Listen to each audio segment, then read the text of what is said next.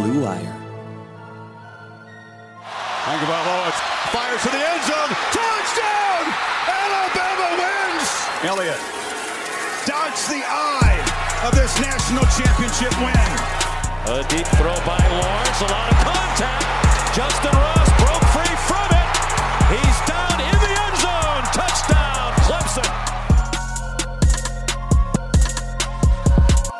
Welcome into episode 158 of Press Pass. Kayla Anderson alongside my co-host Joshua Perry.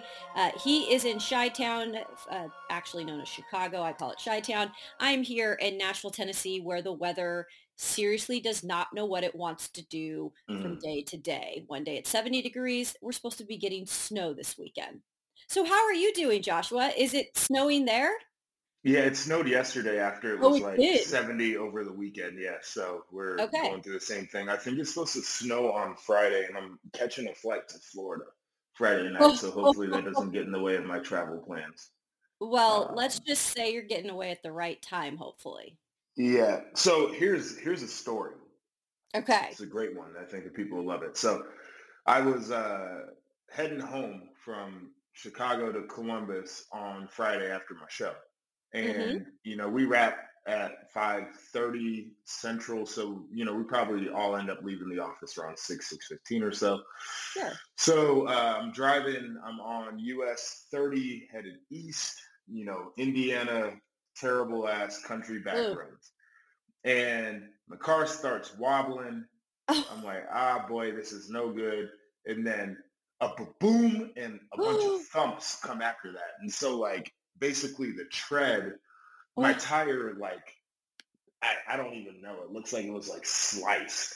Like Oh somebody my slashed God. my tire. And then the tread basically like Came off. peeled off, but it stayed connected. So it was like thumping the wheel well. It took off like the molding on the side of my car. So I'm like, ah, crap. I drive a Beamer. Um, they stopped putting spares in them because you have run flat tires. So I didn't have a spare. I'm sitting on the side of the the um the highway, and I call AAA. They're like, "We're gonna get you out of truck, but since you're in the middle of nowhere, it's gonna take a little while. Be about an hour." So I wait. Hour goes by. I'm like, ah, do I call them? Hour 15, hour 20. I'm like, okay, I'm calling them. Uh, they're like, oh, sorry, the company that we called apparently doesn't have any trucks, so we called another company. It's gonna be about 45 minutes. So I wait another hour. Uh, I call them back. This time I didn't even get through to them. I'm like, F it. I took matters into my own hands. So I called a tow truck. Dude comes, picks me up. He's like, oh yeah, man, I saw you out here a few hours ago. He said, you must have been waiting for a long time. Like, ha ha, he, he bastard. So um, he puts my car on the tow truck. Um, we drop it off at this place in Fort Wayne, Indiana. All the while, I had called Maddie as soon as my car had like busted or whatever. She's Yeah. like, I can come and pick you up. So she's driving. I'm like, I think we need to stay the night because I'm just going to leave my car at this auto shop and see Sure. if they'll take a look at it in the morning when they open. So we stayed the night there. We wake up, we go to the auto shop. They're like, oh, we're not actually open for business today. We just have office hours. I'm like, why? Like, what does that even mean? So I'm like, fine. Can you tell me another spot that's like nearby that we can take it? And I called the other tire shop, and they're like, oh, we actually only have one tire technician and so nobody can change your tire. I'm like, damn, that's crazy. So we end up calling another tow truck. I'm like, can you tow me to Columbus, Ohio? They're like, yeah, but our uh, the only driver that would be available is actually off today, so I'll just call him. He'll be able to come and get you, but it'll be probably an hour and a half. I'm like, all right. So we wait an hour and a half. Um, he comes, picks up the car, puts it on the back of the truck. Me and Maddie drive to Columbus. I pull up at the car shop. Um, the dude was like, my mechanic's like, yeah, I can put a tire on it, but you got some other stuff going on. I'm like, let's just wait. I'm not trying to, you know, drive around a uh, um, a bad car. And so, yeah, me and Maddie rented a car and drove back to Chicago. We left her car in Columbus. My car is at the shop. We took a rental back here, and so now we're Ubering around the city for the week. But it was a hell of a time getting back, and and I left like you know it's I, I got to drive back. So we had left like Sunday afternoon around you know four o'clock, let's say. So I didn't get back to Columbus Saturday until around 2.30, 3 o'clock. So I spent basically 24 hours in the city before I was back on the road. What in the world? Oh Yeah. my god. I'm that that sucks. Like there's no other way to put it. That that's the one thing that I think anytime a car breaks down or you have an issue with the car and you have things like AAA and all that stuff so that it can make it easier on the person. And Yeah. obviously you were jumping through 500 hoops and had to resort to the last possible way to get your car to Columbus. Yeah. And it was then- like oh God, Joshua, so unideal. sucks. And then this is going to be the other problem is the I called my insurance company yesterday Yeah, and they're working on it. But um, for example, like the second tow truck that we used to get to Columbus, which was expensive, oh the yeah, guy didn't like he didn't have a receipt. So then I'm gonna have to call the company down or call the company and chase down a receipt so I can turn that into the uh, insurance. Like Oh, it's God. yeah, it's gonna be a it's gonna be a situation now. This is what it takes for you to have to juggle between, you know, Maddie's still in Columbus, you in Chicago, because she's not moved up there yet, has she? No, she won't be for the next like two weeks either. Okay, so it's yeah, you're still kind of like having to deal with all that. I think people sometimes forget in our jobs too, like when you have a significant other or you have kids or whatever, a lot of the times, I don't think people realize this, but when you get a new job, like you're you're gone. Like you literally up and move within like a week or at the most 2 weeks, and usually your significant other and your kids if you have a family, they're Yep. behind for a while. And I don't think people Yep. realize that about this business. Um, Nope. it's very like you pick up and go and you you start a new job right away because there's no downtime. Like No. we don't get those perks like other jobs do. And I'm not trying to complain. Like we signed up for what we signed up for, but it is like juggling a lot of things, Yeah. you know, so and a new job. basically the situation is like I, I auditioned for the job in early December and uh, a couple weeks or um, excuse me a couple days before Christmas they're like hey we want you uh, for the job I'm like Yeah. great um, we worked out the details after the new year because um, I was covering the Rose Bowl for Big Ten Network Yeah. and um, literally like they're like okay well the national championship for football is on the 11th. We need you to do, uh, we need you to live tweet through the game. Then on the 12th, we'd like to get you in Chicago. Oh, okay. so that was right. basically it. Yeah. And that's it, if, if you guys are uh, not familiar with with Joshua's new gig, he is working at um, Bally Sports. He does the Rally uh, actual national show, so you can tune in on Bally every uh, weekday. And obviously, times are different in different parts of the country. But it's a I would is it an hour, two hour and a half show, two and a half hour show? It's an hour and a half. hour and a half show yeah and so Yes. he's been up there working um, on that which covers you know every single sport out there. So it's just been a lot of a change for joshua in terms of uh, balancing everything. But i'm glad that if you guys were safe first and foremost because that always worries me when you're stranded on the road. Um, and second of all it's nice that maddie gets to spend some time up there this week so that's really good. Yeah, no, it's definitely going to be a fun week. Enjoy and try to get out to as much dinners as you can that's what that's what i'll have to say if you're not snowed in exactly what I'm getting ready to do. I'm about Right? to eat all It's week. got to eat. And that's what a lot of uh, people were doing, media people especially, at the NFL Combine this past week in Indianapolis because Joshua is the one who made me aware of the shrimp. And he actually sent me uh, a tweet, a, a message showing that the shrimp is not just for dinner or lunch. Like there was shrimp on showcase for breakfast. yeah. And so this is like an all day thing. If you like shrimp, again, Indy in the combine is the place to be. yeah, like, you eating it.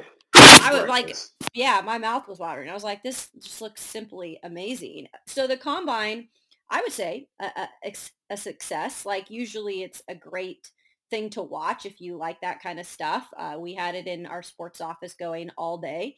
Every day last week, and there were some some great things to take from it. I think Joshua. The one thing that I'll I'll um, pose to you, I'll throw at you is I did not go up to the NFL Combine. My boss did, and one thing he said when he came back from the Combine this last week is he said, "Wow, I can't tell you how much I was impressed with these young men and how they were with us, the media. Like they were very well spoken. He goes up almost every year. He said this might have been one of the greatest groups in terms of just maturity, the way that they answered questions. And and that was really um not shocking to me, but I was I was like, wow, I don't know if I expected that. Yeah, it's um I think this is part of it, right? Is there's a, a hyper focus now on um, how the media drives narratives and therefore they can drive um, yeah. you know what the the not just the public but also what some of these um, decision makers think about players you know you sure. want a guy who's going to be marketable and you want a guy who's going to be friendly with the media and that's well liked and i think that'll get you a little bit of favor especially if you are a player who struggles early on or if you're an organization that drafts a player that struggles early on um, you know, the media is going to be a little bit kinder than if you draft a, a, a, player that the media doesn't like and they struggle, like they're just going to kill them all the time. Um, right. So I think there's an awareness around that that um, you know agents and uh, these draft prep companies have really worked on players' presence in front of the media. Here's the other thing, though, and this is why these kids are going to be a lot better with the media than people in the past. NIL they're all brands. Yeah, Everybody's a brand. Right. Everybody's been working on their branding. Everybody's been working on yep. their, you know, how they present themselves. What's their elevator pitch? Like these kids know how to communicate who yeah. they are to people a lot better than even a handful of years ago when I was doing this thing. You know, it's just it's yeah. a different world that they live in right now. No, that's a great point. And I think the I think the NIL definitely plays into that because most of these guys um, are talking with agents and people that have a lot in terms of like 300 hands in the in the the pot trying to tell these guys okay this is what you need to do and this is how you got to be and so it is just i think another thing now you have to to think about when you're a college athlete you know hoping to be an nfl guy one day is that you got to think about all the stuff ahead of time and so, you can't really have those weak moments and if you do i think then you're also um, on in the spotlight spotlight a hundred percent more. You know. Yes. Yes, and that un- unnecessary attention is bad during this process. I um I'm going to start a consulting business that focuses on exactly this. I want to work with agents and I want to teach athletes how to communicate to the media from an athlete's perspective. Like I was a good communicator when I was in college. I, my SID always used to put me in front of the media. That's how I got to know you very well. Yep. And now I am a former jock who is in this space. And I feel like there are, as these kids start to get older and they get in front of the media more and they start to understand the value that the media can provide, they become a lot better. Yeah. But a lot of these kids aren't bought into it. And so when you talk to uh, you know, some of the college kids, they're almost adversarial when it comes to the media, or they don't give you good information because they're scared to say yeah. too much to the media. Um, and I just, I think, first off, I think it'd be a really lucrative business. And second off, I think it, it like it'd be super beneficial to actually be able to get hands on with athletes and show them like, okay, this is how you use media as a tool to help oh, you yeah. to help build your brand. You know, to to you know, basically like this is how you use the media to become a better version of you.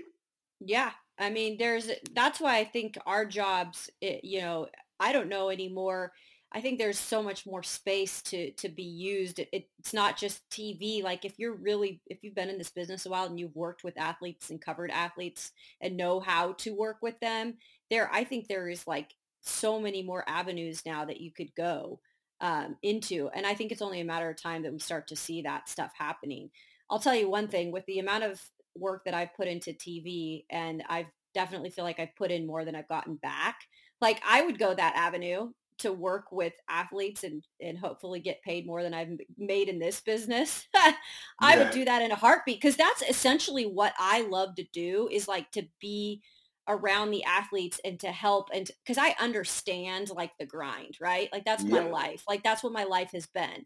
And most athletes aren't just like, yeah, they're gifted. A lot of them are gifted, but more so than not, a lot of them have to work really hard to get to where they are and they have to overcome a lot of stuff. And so it's like to be like someone who could give advice or to help kind of guide them in the right direction. Like I would love to do that kind of stuff. Um, there's just not really a, a, big avenue for that now, but I think there could be with all the stuff that you just said. You're exactly right. Yeah, maybe we should look into that. I know we always talk yeah. about starting businesses, but but that's like going to be the next one. I know. I feel like that's one that if you got like the right group, you could do your own company eventually because if you got the right people, like if you got a former athlete, if you got somebody who had been a media person for a long time and yep. you got the right kind of chemistry, you could probably have a really successful company with the way that college athletics has gone with NIL and just giving like and being there for these these athletes. It don't have to necessarily be an agent, right? I mean, agents I think are a little bit different. Like they can deal with all the money. I don't want to deal with that crap. Like yeah, no, I'll deal with agents, all the rest. The agents need to hire us. Exactly. Boom. There we yeah. go. I want some of that percentage. All right. That's um, that, yes. That's basically what I'm saying. Is like right? They, you know they they they can offer it as a service that separates them from the rest of the agencies and we can yep. get a little bit of that percentage you know? I like that i like that. Um i thought this was interesting joshua. So there has been a lot of like there's obviously every day everything is different in terms of who's working out at the combine and what positions are working out. Um, i don't think there was a, as much attention on the quarterbacks this year because there just isn't a ton of talent. Like there's talent there but there's not as much as we've seen in the past it's not as deep of a quarterback class but i think a guy coming in that maybe wasn't getting anybody talking about him um, as much as some of these other guys like Matt Corral and um, who's the other guy that I'm spacing on? Um, the Pitt quarterback, Kenny Pickett. Kenny Pickett. Yeah. Desmond Ridder from Cincinnati, who, yeah. mind you, my boy Joshua right here had been talking about all season long. And if you go back to any of our podcasts, he would like I think he would like seriously like put in something about Ridder almost every week. Like I just am saying to watch out for this guy. Like, a, yeah, he was a pretty solid player. You did. You were like, he's a smart player. He's a little bit older. And I will say this: uh, if you read any of the articles that have come about, out about the combine, he was one of the bright spots that uh, that guys um, were talking about.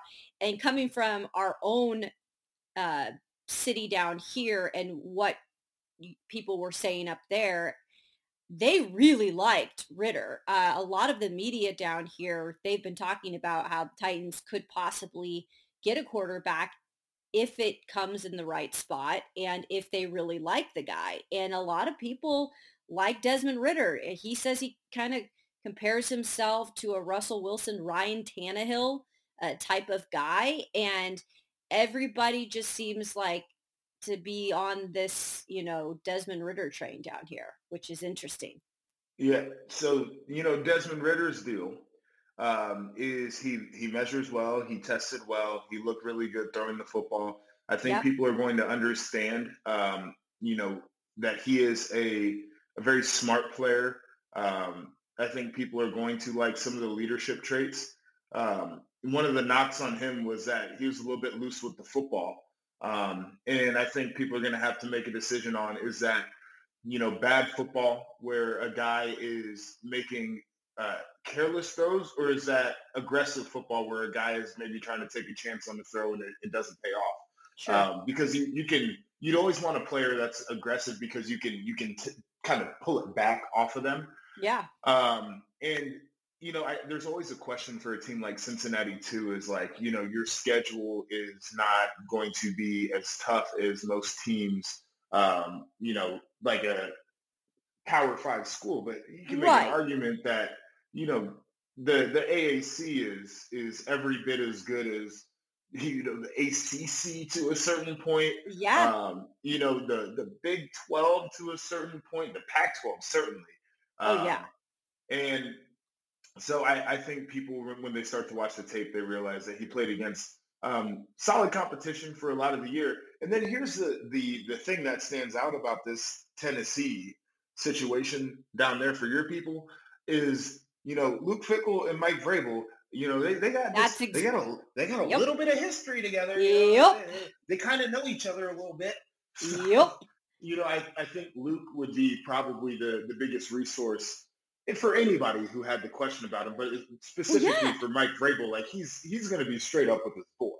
Well, that's the thing about Mike Vrabel too. If you pay attention to anything in Mike Vrabel's like career, he is one of those guys that connections are everything. Like yeah. most of his staff, a lot of players, they all are here because of connections. And I'm yeah. I'm kind I mean, I'm the same way in life. Like if I connect with you at some point or I know somebody that you know and I trust you, because it's all about trust in the end.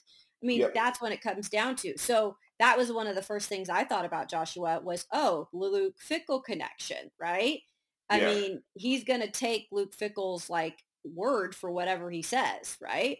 Yeah, so, and I, I think if if that would come together, like that would have to be a huge factor in it. Like, yeah, you know, for Luke sure. Fickell obviously wants Desmond Ridder to be drafted as high as possible, but he, you know, he doesn't want to burn bridges with context, and especially somebody as close as Vrabel. Like, he's going to be yeah. pretty straight up. But um, I don't know. I, I, think that would be really unique. Um, on on Luke Fickell, just real quick this is going to be a busy man.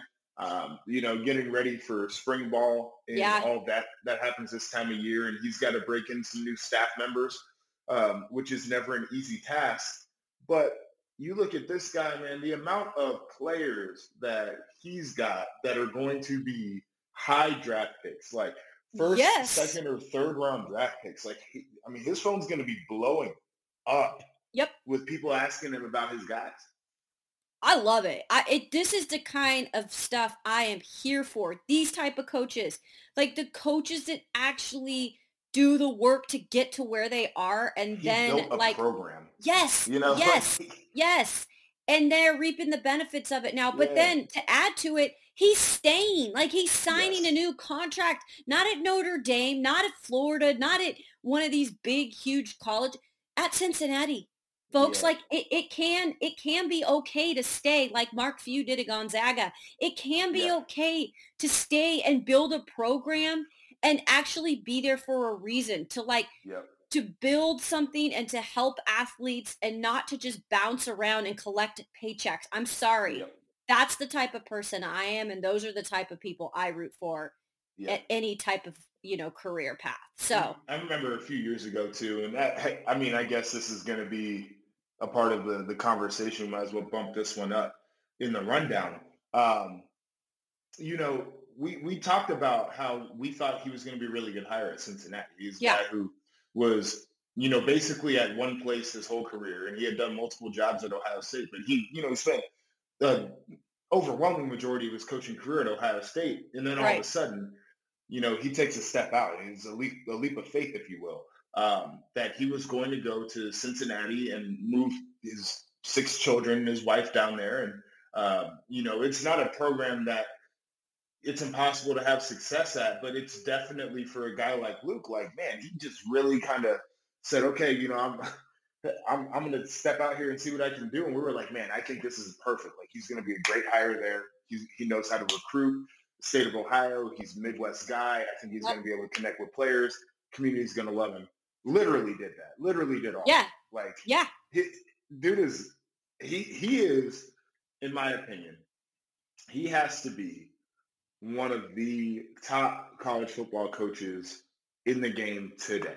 Yeah. And people would say, well, I want to see him have success at a school like Ohio State or at like a Penn State or Florida or USC.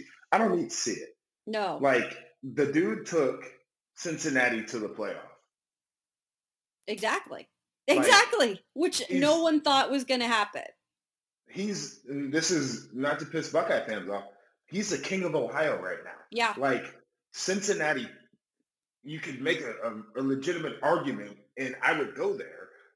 Probably would have beat Ohio State this year, especially yep. the, some of the struggles that Ohio State had. You look at the draftable players right now for Cincinnati versus the draftable players for Ohio State. Like you know, and for this year's draft class, it's going to be fairly even. Like they're going to have Cincinnati's going to have a couple first round picks. Ohio State's going to have a couple first round picks. Like he has a program that is one of the top in college football, but they don't have the advantage that Ohio State has. They don't have the advantages that USC exactly. has. They don't have the built-in advantages of a Texas, which nope. his program's better than Texas. That exactly. And so that's why you have to give him even more kind of credit is because for what he's using and the things that he has at his disposal, like it's not as much as all these other programs. Um, but yet he still continues to feel like he can build that program up. And I'm sure he'll get more resources now that they have really been put on the yeah. map. Um, and so we'll go back to that in a minute because I do want you, because this was an ESPN article that was written up about the best college football hires in the last five years. And so I, I want you to to pick a couple of these where you think they land, and um, then I'm going to tell you who are the top 10. So it will be fun. It'll be a little game for you. Um, one more thing about the combine that I wanted to ask. First of all, another thing that was just really shocking is like the speed of these offensive linemen and how athletic they are now, just more so than ever, I feel like. Um, it's just, it was amazing seeing big dudes run the 40, like in the time yes. they were running it. I was like, whoa, what the so, heck is going on? Let's let's jump on that real quick. Um, the thing that stands out to me is everybody was fast this year. Like there's some of the fastest times recorded at the combine. Yeah. Um, football is a fast man's game, and yeah, I talked to um, the high school athletes I used to work with. They used to coach track and field at Westerville North High School, um, yep. just north of Columbus. Yep. And um, the football players during the spring would always be in the weight room working out. And I'm like, guys, instead of lifting a bunch of weights, y'all need to be out here on the track with us and you need to be running because football is a fast man sport.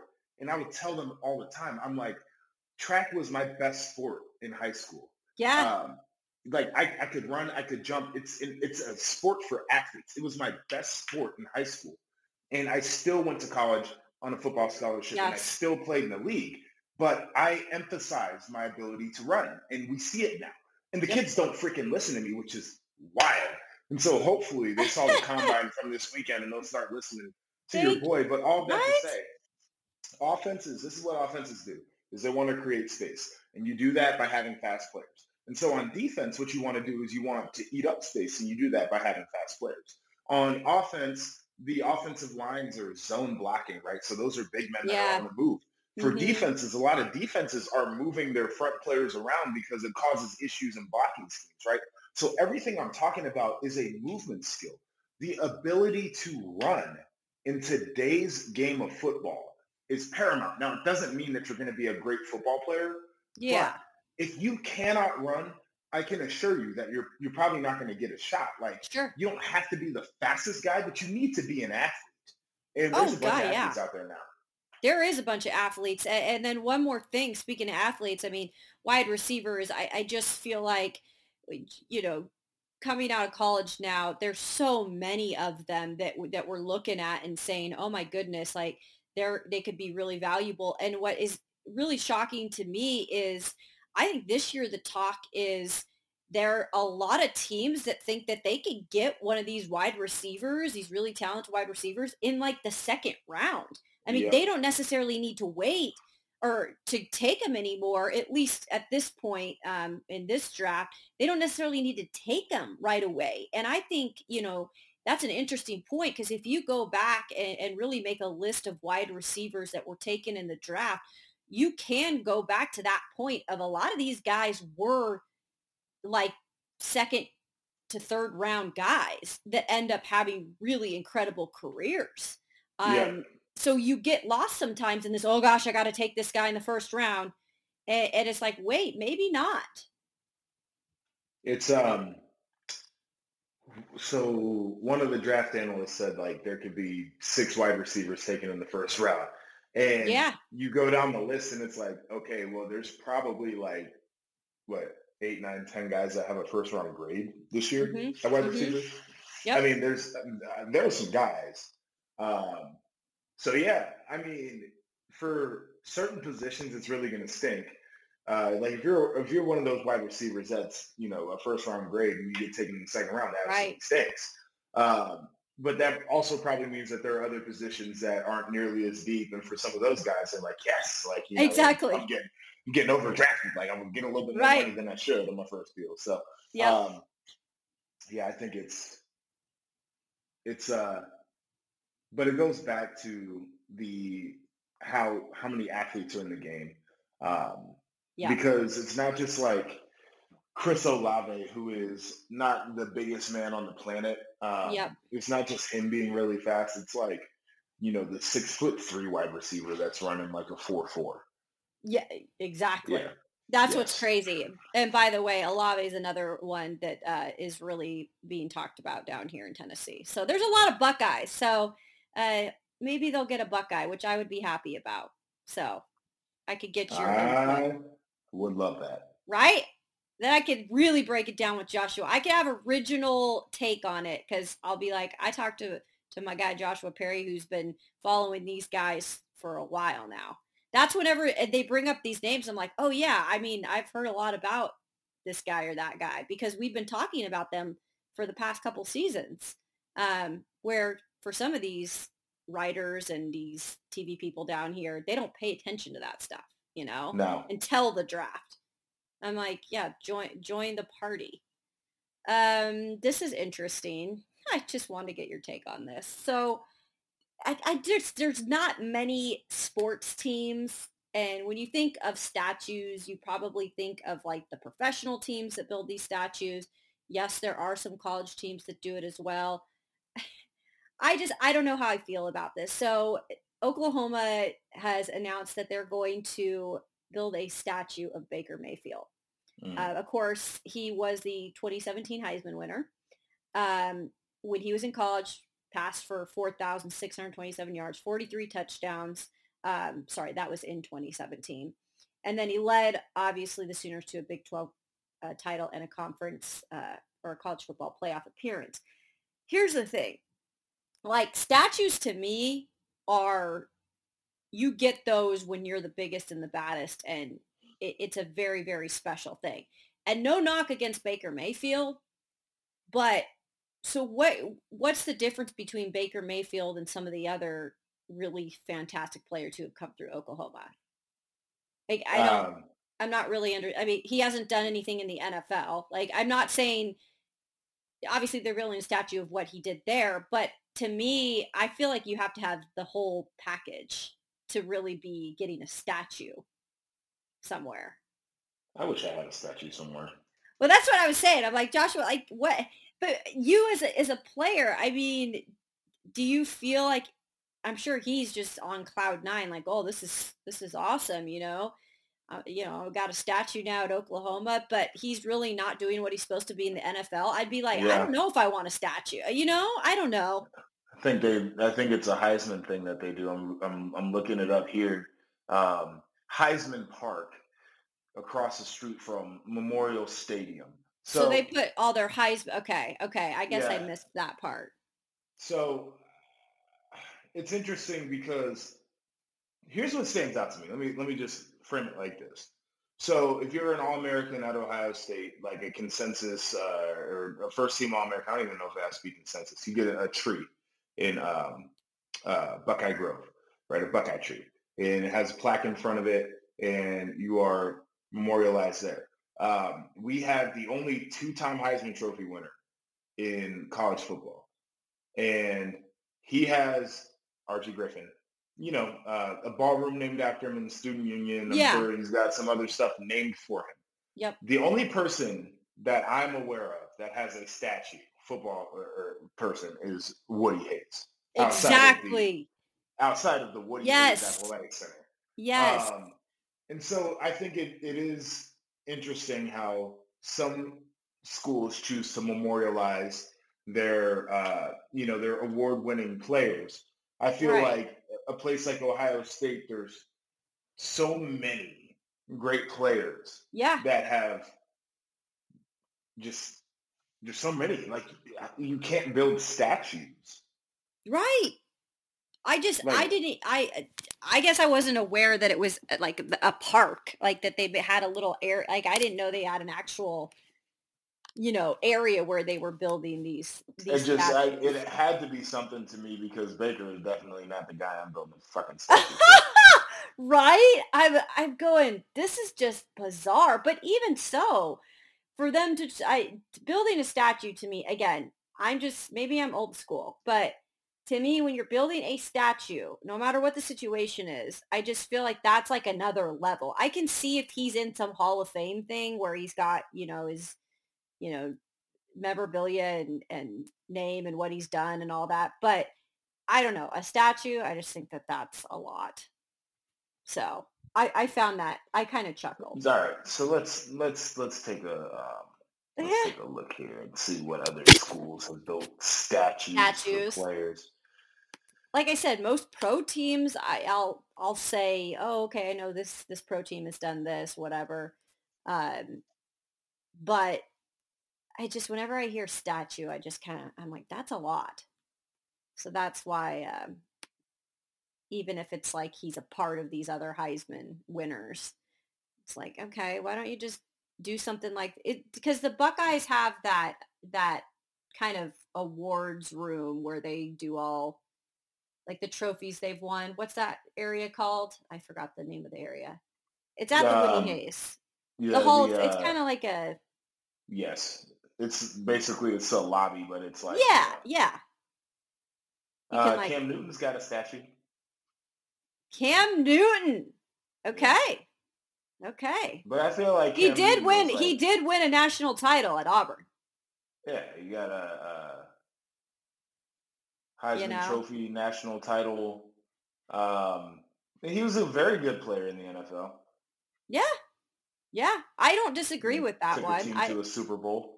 yeah, I'm not necessarily mad about that. I mean, especially to, to win a national championship. It, I mean, Auburn's a good good football school, but it doesn't have the, the greatest history of bringing home trophies. So when you have a quarterback that helps you do that, and you have to admit he's the one that pretty much got them there. I mean, there's no way they win Yeah. a natty without Cam.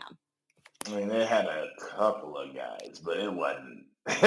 Yeah, no, it wasn't. Yeah, I don't think it was a national title if they had a different quarterback. exactly. Yeah. See, there's not. I, I uh don't feel like there's many. No, I just I don't know. I, let's let's see if Alabama has any statues of players. I bet you. Al, I don't know if players of coaches, Bear Bryant and Saban, but I don't think they've got players that are. and- Alabama has five statues outside of Bryant-Denny Stadium, Okay. one for every legendary coach. coach Okay, who led the the Crimson Tide to a I'm national okay with that. I'm yeah, okay I- with that. I am totally okay with that. Yes, but Alabama, they don't have any player statues. Exactly. So if Alabama isn't putting statues up of their players, folks, I don't think Oklahoma should be. Sorry. Like they shouldn't be. Alabama has produced like amazing talent. And Alabama's won a lot of natties and a lot of those players you could say, oh, put a statue up of this player, put a statue up of Derrick Henry, put, you know, it, Yeah, you're not seeing that. You're not Um, I seeing mean, that. There could be a lot of statues of a lot of players. Yes. So, So, um, they Okay. they have plaques to honor there you go. And, and staff members Yep. From each of the national titles. Yep. So I feel like that's Yep. I feel like Ohio State does that. You know, like Me too. Basically, what I'm getting at. and This is not to say that Oklahoma does not have a long tradition. No, of, we're uh, not saying great that. football, but it's just strange in my to Yeah. me Yes. a tradition-rich program putting individual players like that on the pedestal. Yeah. And then when you publicize it like you do and it's on, you know, ESPN's one of the top headlines on their college football page, like clearly you're Yes. you're trying to get the attention of it too. Like, oh yeah, we're putting up a statue of Baker. Oh yeah, he was just that great. Okay. Baker statue. And he was good. Okay, he was he was a good quarterback. He obviously he won a Heisman. Uh, but let's not like I don't think we need to be building statues. Anyway, I'm hating. Whatever. Sometimes I like to do that. Sometimes I like to do that. Really quickly, okay, I want to get your thoughts on the best college football hires in the last five years. You had been talking earlier about Luke Fickell at Cincinnati. So before I know he's high up on your list, but let's start um, at number 10. And I'm going to throw this coach out at you. And I think this is a great one to land on the list. Let's just say Pig Sooie. Yeah, Sam Pittman. Sam Pittman, baby. Who ever thought that an offensive line coach could be a head coach and have success as much as he has had in the past few years, huh? Yeah, and you know, it's just a personality too. Like I, I think Heck that yeah. um, it just agrees with his team. You know, like he's he's a uh, I think he's a no nonsense coach that you also can tell is a a person who knows how to connect with players, is a person who knows when it is time to have fun as well. Yeah. Um, and I think he also understands the assignment. Like it's Arkansas. You know that they're not winning an SEC title. Yeah. Like you know that they're they're not going to beat all of the best teams in the SEC. But as long as you put yourself in position to pull off a couple of those victories, like that is a job well done, and that's exactly what he's done there. He he certainly has. I've had a um a I've enjoyed actually watching what has happened here in the past few years with Sam Pittman because I cover the SEC, obviously. Just been really impressed with him. And what I like about him too is he didn't change as a person. Like he is who he is. And like you said, he's he's kind of, you know, he's he's got that personality where he can relate to the guys, but he's also there to get business done. He's a little bit old school in some of the things that he does. Uh, he turns on the the jukebox. I love that after a win. Turn on that damn jukebox. I think that's hilarious. Uh, turn on that damn jukebox. I still wish jukeboxes were a thing. I think they are one of the coolest things that we have ever had in terms of like how to play music. Man, like the 50s where the jukeboxes, like you had a jukebox, you put in the coin, you flip it to where you want. Nothing gets better than that. Like I think that's the coolest thing ever. Um, you, you could probably find a jukebox on like eBay or something. Yeah, no, for sure. We had a mini one growing up. We had like this little mini one that was really cool that what actually worked. Um, I loved I loved working with that thing. It was fun. Uh, okay, at number nine. So I don't know if a lot of people will like know this right off the bat because it's not like a huge power school, but UTSA has had a really good program. Um, building over there. And so Jeff Traylor is a head coach there. And he uh, has picked up a Conference USA title, Conference USA Coach of the Year in 2021, um, bowl appearances in each of his first two years.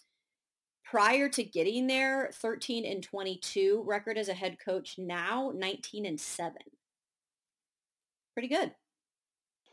Yeah, so I got to watch uh, UTSA against yeah, Illinois. Mm-hmm. Um, mm-hmm.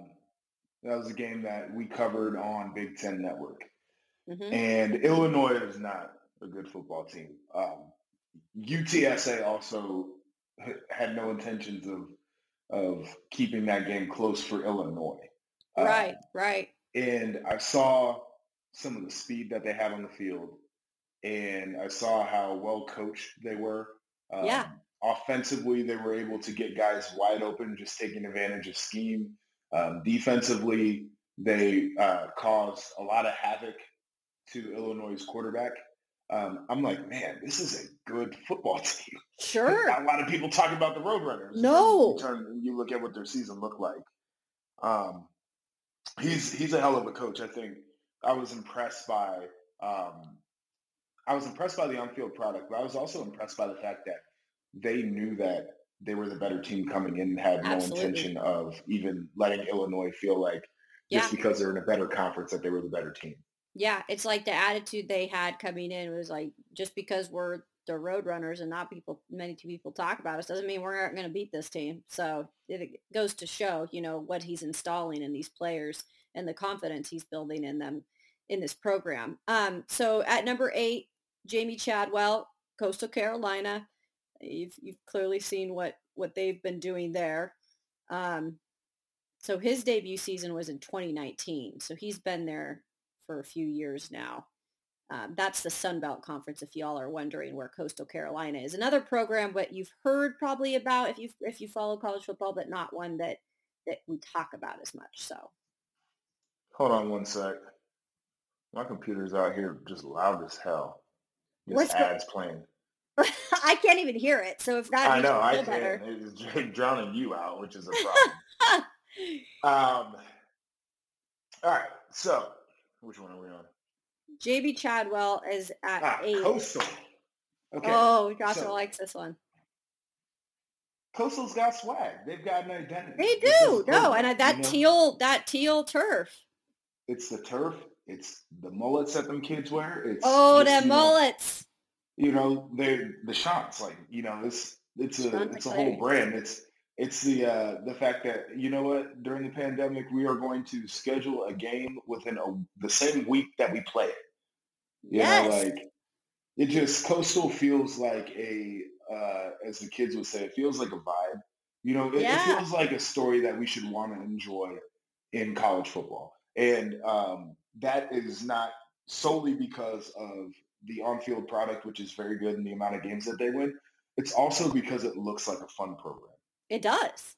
It really does. That's a great point. Uh, you definitely feel like when you watch those games, I'm kind of like smiling the whole time, just watching the players, watching coach. Like, it is, and and the teal turf. Uh, you know, say what you want about colored turf, but some players like that stuff, so it adds to it.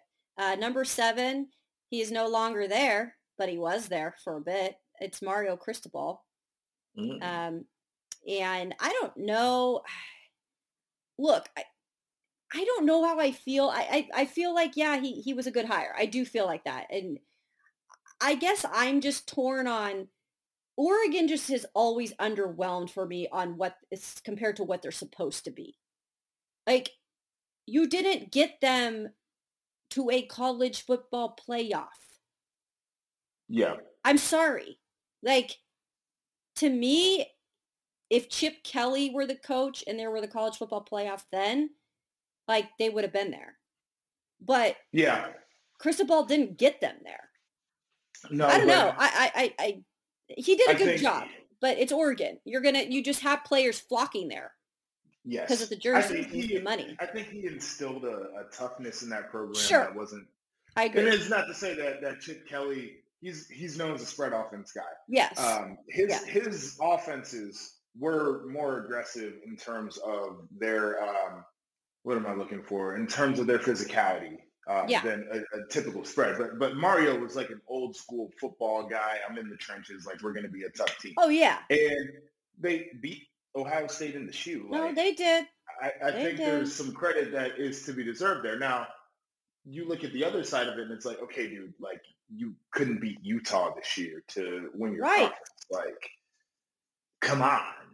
Um, My- but at the same time, I, I think that he left that that program in a better place than when he took it over.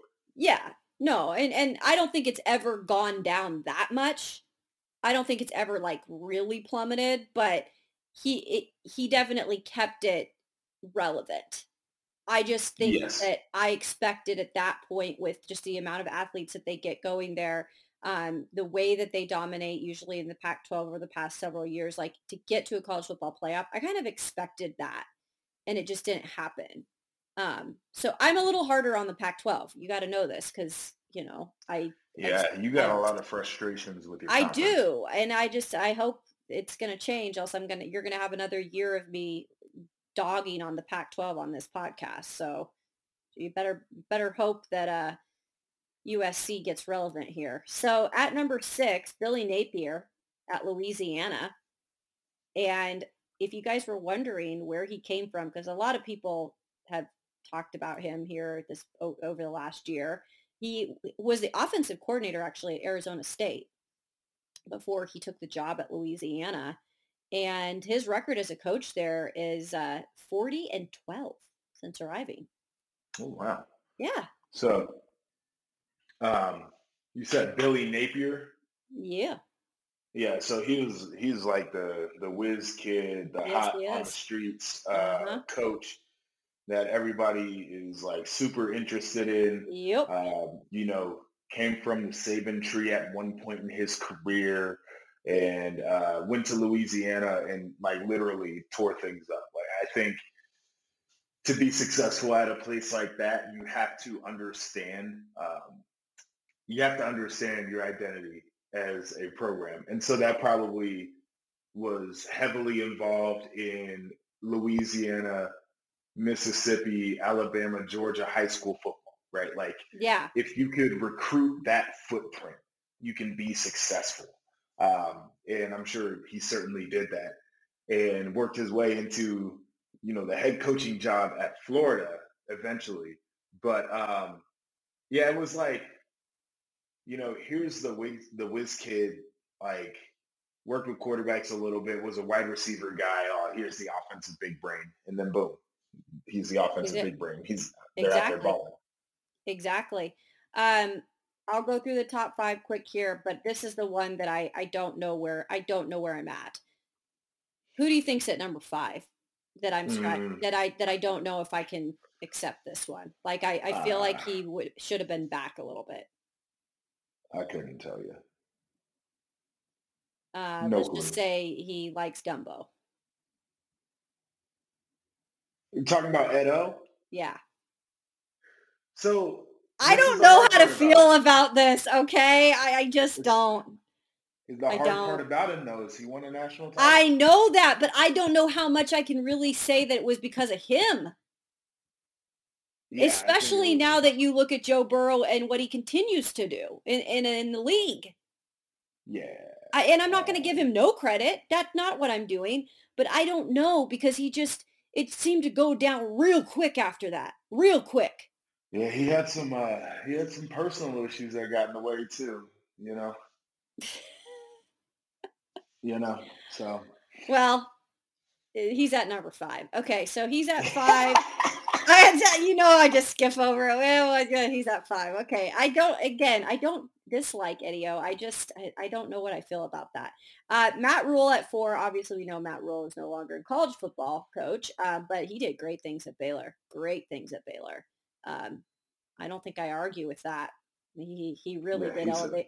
And he bad got pro coach though. he is a bad pro coach. Go back to college ball coach, but really also remember what was going on at Baylor what he took over. Right. A lot of crap, right? Bad, bad deal. Yeah. Num. Okay, real quick before I get to the top three, I want you to tell me where you think Luke Fickell is on this ESPN top ten. So two of the top three um, have to be um, Ryan Day and Luke Fickell, obviously. Yes. uh, yes. two names that that haven't been uh, put on the list. Yes. But I said it earlier in the show. And Okay. again, it's going to be a little bit unpopular for people. But Okay. when you look at what Cincinnati was this past season, just just kind of looking through that narrow of a scope, because Ryan Day did take the Buckeyes to back-to-back playoffs with one national title appearance. I'm not Yeah. trying to subtract any of that.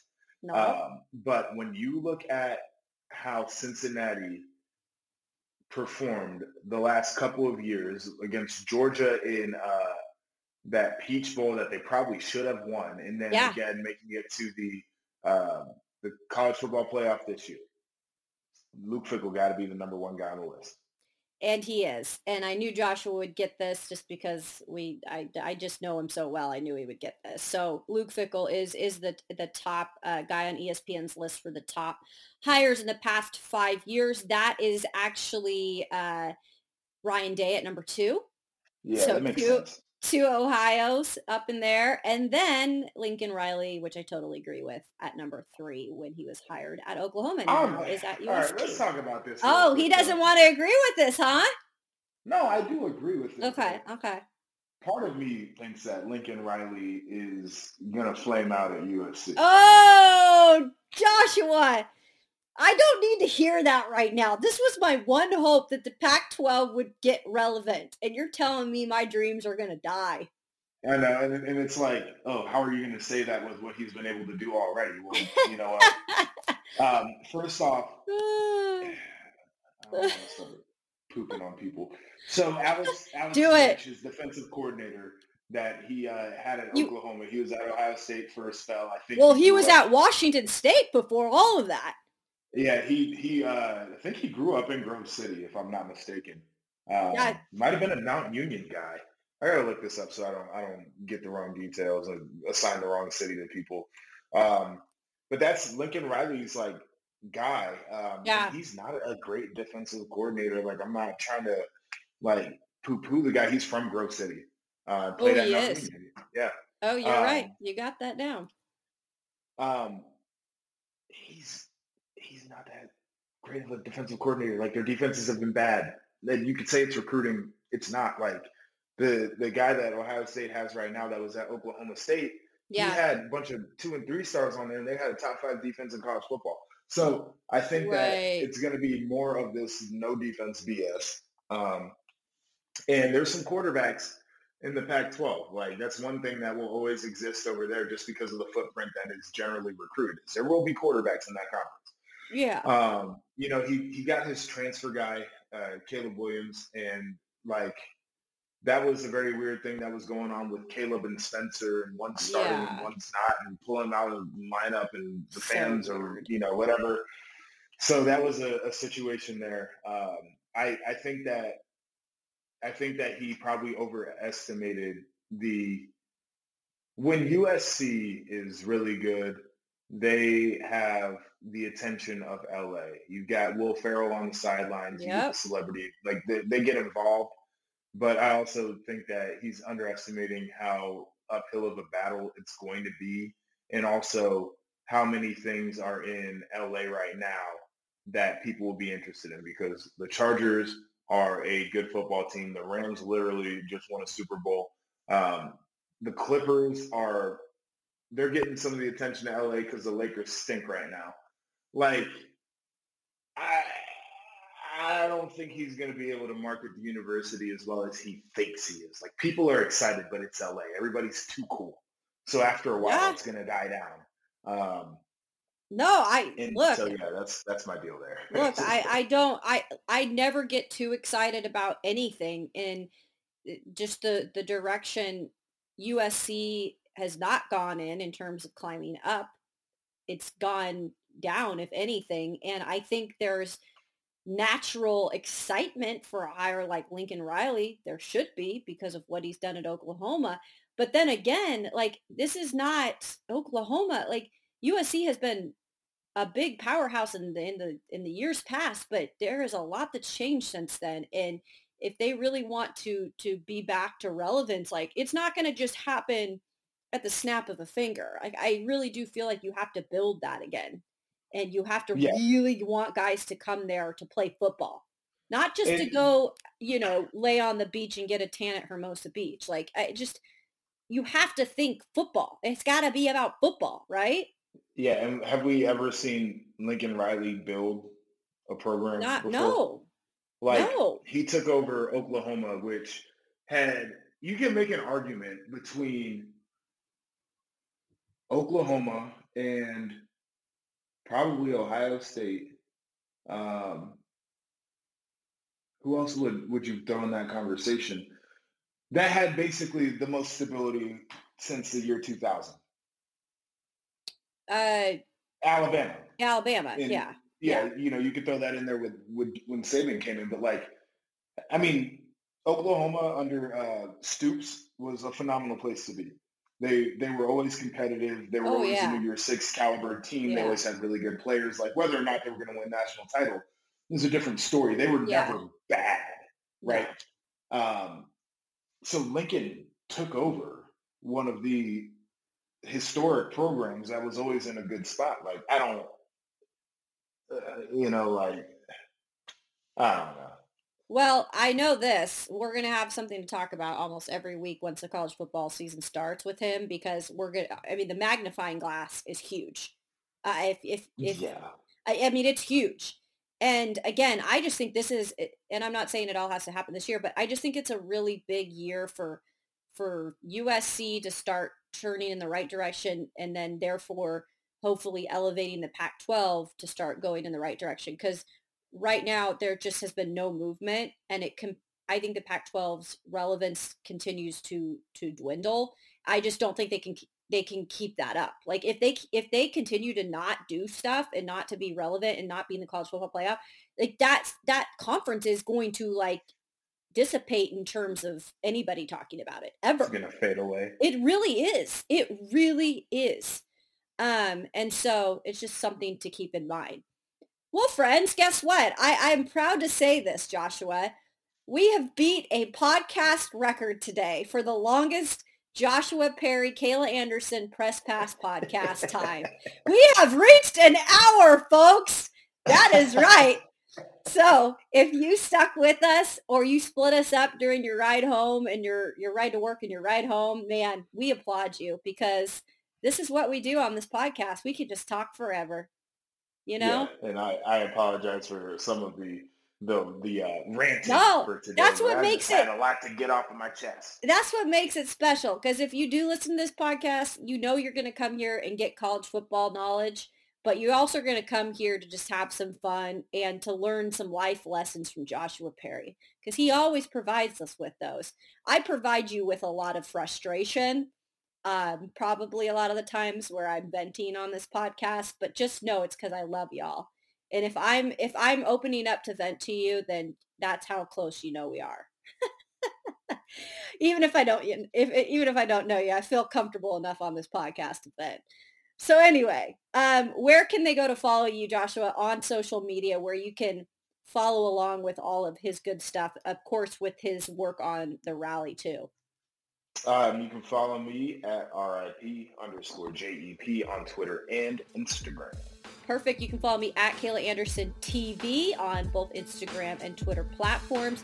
As always, we appreciate all of the listeners out there, new, old, um, what if, even if you're just taste testing us, hopefully you stick around. Uh, and if you like us, subscribe. We'd love that. And we, again, appreciate all of you. You guys have a fantastic week, we'll be back next week. Take care.